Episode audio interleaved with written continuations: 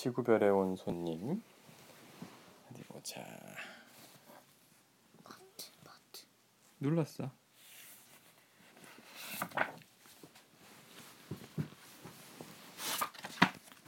야, 밑에 있는 글씨를 넘겨버려.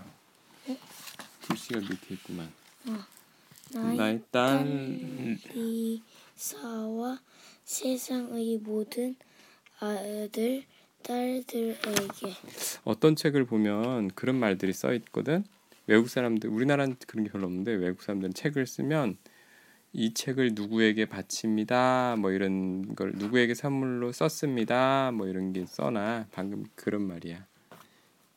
여기 보니까 잠깐만, 나의 딸 리사와 자기 딸 리사라는 이름의 자기 딸 세상의 모든 아들 딸들에게 이 책을 바칩니다 뜻이야. 높디 높은 티벳 고원 어느 깊은 골짜기 작디 작은 마을에 한 남자아이가 태어났어요. 그 아이는 연날리기를 무척 좋아했지요. 아이는 밤마다 하늘을 쳐다보곤 했어요. 밤하늘엔 별들이 반짝이고 어디론가 은하수가 흘러갔지요. 저 너머엔 무언가 다른 세상이 있을 거야. 언젠가 꼭 한번 가봐야지. 아이는 혼잣말로 중얼거리곤 했어요. 아이는 자라서 사, 나무꾼이 되었습니다. 그는 나무를 하다가 먼 산 너머를 바라보곤 했어요. 저 너머엔 다른 나라들이 있을 거야. 넓은 바다와 많은 도시들이 있고 그곳엔 우리와 다른 종족들이 살고 있겠지. 언젠간 그들을 꼭 만나러 갈 테야. 하지만 그는 늘 바빴어요. 열심히 일을 하고 아내와 아이들을 보살펴야 했으니까요. 이 집 애들은 연날리기를 무척 좋아하나 보구나. 그는 아주 오래오래 살았지만 결국 그 골짜기를 떠나지 못했습니다. 그러다가 그는 죽고 말았지요. 그는 아주 어두운 듯하면서도 또 아주 밝은 어느 장소에 자신이 와 있다는 것을 깨달았어요. 그리고 누군가의 목소리를 들었지요. 너는 이제 선택을 해야 하느니라. 흔히들 천국이라 일컫는 이 끝없는 우주의 일부가 되겠느냐? 아니면 또 다른 생명으로 거듭 태어나겠느냐? 남꾼은 대답했어요. 저는 또 다른 생명으로 다시 태어나고 싶습니다. 지난번 삶은 제 마음속에서 꿈처럼 사라져버렸습니다. 제가 기억할 수 있는 것이라곤 오직 더 많은 세상을 보고 싶어 했다는 것뿐이죠. 그러자 그 목소리가 말했습니다. 네 둘레를 살펴보아라. 나무꾼의 눈앞에 우주 전체가 펼쳐져 있었어요. 우주는 새해 전날의 불꽃놀이처럼 눈부시게 반짝이며 소용돌이치고 있었지요. 이 우주에는 은하계라 불리는 수억 개의 세상이 있느니라. 은하계들은 저마다 다르게 생겼고 모두들 아름답지. 어느 은하계든 네가 살고 싶은 곳을 골라보아라. 그러자 수많은 은하계들이 나무꾼을 향해 노래했어요. 나를 선택하세요. 나를 선택하세요.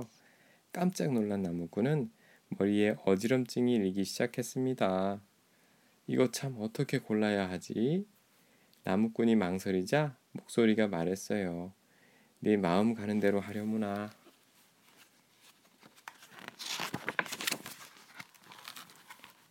나무꾼의 눈에 바람개비 모양의 은하계가 들어왔습니다. 그 은하계는 마치 우유빛깔의 거대한 소용돌이처럼 보였지요. 저 은하계가 제 마음에 들어요. 그 은하계는 수억 개의 별들로 이루어져 있지. 온갖 모양과 크기의 그 별들 중 네 마음에 드는 별을 찾아보거라. 목소리가 나무꾼에게 말했습니다. 음. 은하계의 별들이 나무꾼을 향해 저마다 반짝거렸어요. 여름밤 숲속을 날아다니는 반딧불 같았지요. 그런데 그 어느 별 하나가 유난히 나무꾼의 눈길을 끌었어요. 황금빛이 나는 그 별은 참 따뜻해 보였습니다. 여기 이게 하나하나가 다 별이야. 그 중에서 하나가 딱 눈에 띈 거야. 그 별, 저 별을 선택하겠어요. 그 별은 아홉 개의 행성을 거느리고 있지. 그 별의 둘레를 도는 행성들 중 어느 곳으로 가겠느냐? 나무꾼은 각각 제자리를 지키고 있는 아홉 개의 행성을 바라보았어요. 소용돌이치는 구름으로 둘러싸인 거대한, 거대한 행성이 보였어요.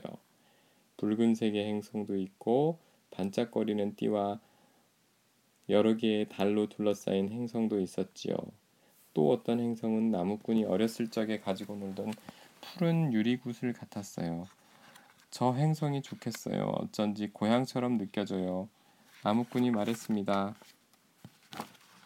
아, 이 책 되게 긴데? 그 행성에는 불가사의한 생물들이 수십만 종이나 살고 있지. 무엇이든 네가 원하는 생물로 살아갈 수 있단다. 무엇이 되고 싶으냐? 목소리가 묻자 나무꾼은 찬찬히 살펴보았어요. 수많은 생물들이 행진을 하며 나무꾼을 지나쳐갔어요. 어떤 것은 헤엄을 치고, 어떤 것은 덩실덩실 춤을 추고, 또 어떤 것은 훨훨 날아갔지요. 나처럼 되세요. 그럼 얼마나 신나겠어요. 얼마나 아름답겠어요. 생물들이 나무꾼을 향해 소리쳤어요.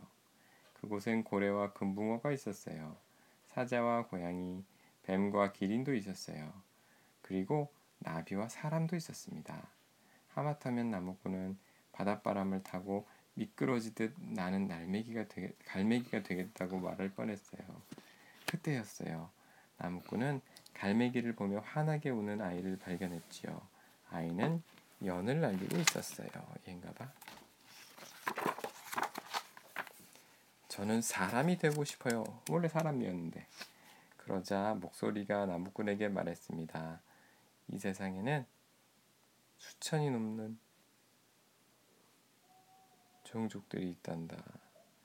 저마다 다른 춤을 추고 이 특별한 요리를 먹으며 살아가지. 무엇이든 내가 원하는 종족을 고르려무나. 사람도 종류가 되게 많은 거야. 거기엔 얼굴이 붉은 사람들, 흰 사람들, 누런 사람들, 그리고 검은 사람들이 있었어요.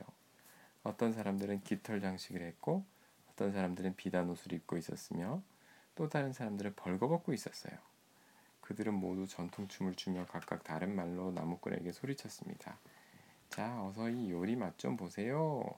그들이 가장 맛깔스러운 요리들을 내밀자 나무꾼은 머리를 설레설레 흔들며 중얼거렸죠. 이거야말로 정말 어려운 선택이구나. 마침내 피부가 누런 사람들이 부르는 노래가 나무꾼의 마음에 다 닿았어요. 저런 사람들과 함께 살고 싶어요. 자, 그럼 어느 대륙에 태어나고 싶으냐? 어느 곳이든 네가 원하는 곳을 고르거라. 비로소 나무꾼은 지난 일생 동안 한 번도 가보지 못한 모든 나라들을 구경하게 되었습니다. 우거진 숲과 너른 들판, 메마른 사막과 푸른 섬들이 보였어요. 거대한 도시와 울창한 정글도 보였, 보였지요. 그 중에 험한 바위로 이루어진 높은 공원에 푸른 골짜기가 하나 있었어요. 그 골짜기는 마치 나무꾼에게 옛날 이야기를 다정하게 속삭이며 살짝 윙크를 하는 것처럼 보였지요. 바로 저기가 내가 다시 태어나기에 딱 좋은 곳 같아요. 나무꾼이 말했어요. 그러자 목소리가 말했습니다. 그 골짜기엔 수십 쌍의 젊은 어머니와 아내가 살고 있단다. 누구든 내게 가장 좋은 부모가 될 사람들을 고르거라. 나무꾼은 모든 어머니와 아버지들로부터 한껏 넘쳐 흐르는 사랑을 느낄 수 있었습니다. 그들은 한결같이 환한 미소를 지으며 두 팔을 벌리고는 나무꾼에게 소리쳤어요. 얘야, 이리 오렴. 어서 우리 아이가 되렴. 그때 나무꾼은 자신의 마음을 울리는 한 아버지의 미소를 보았습니다. 그리고 자신의 마음을 편안하고 따뜻하게 어루만지는 한 어머니의 미소도 보았습니다. 바로 저분들이 나의 부모님이 되었으면 좋겠어요. 이제 마지막으로 네가 남자아이로 태어날지 여자아이로 태어날지 선택하려구나.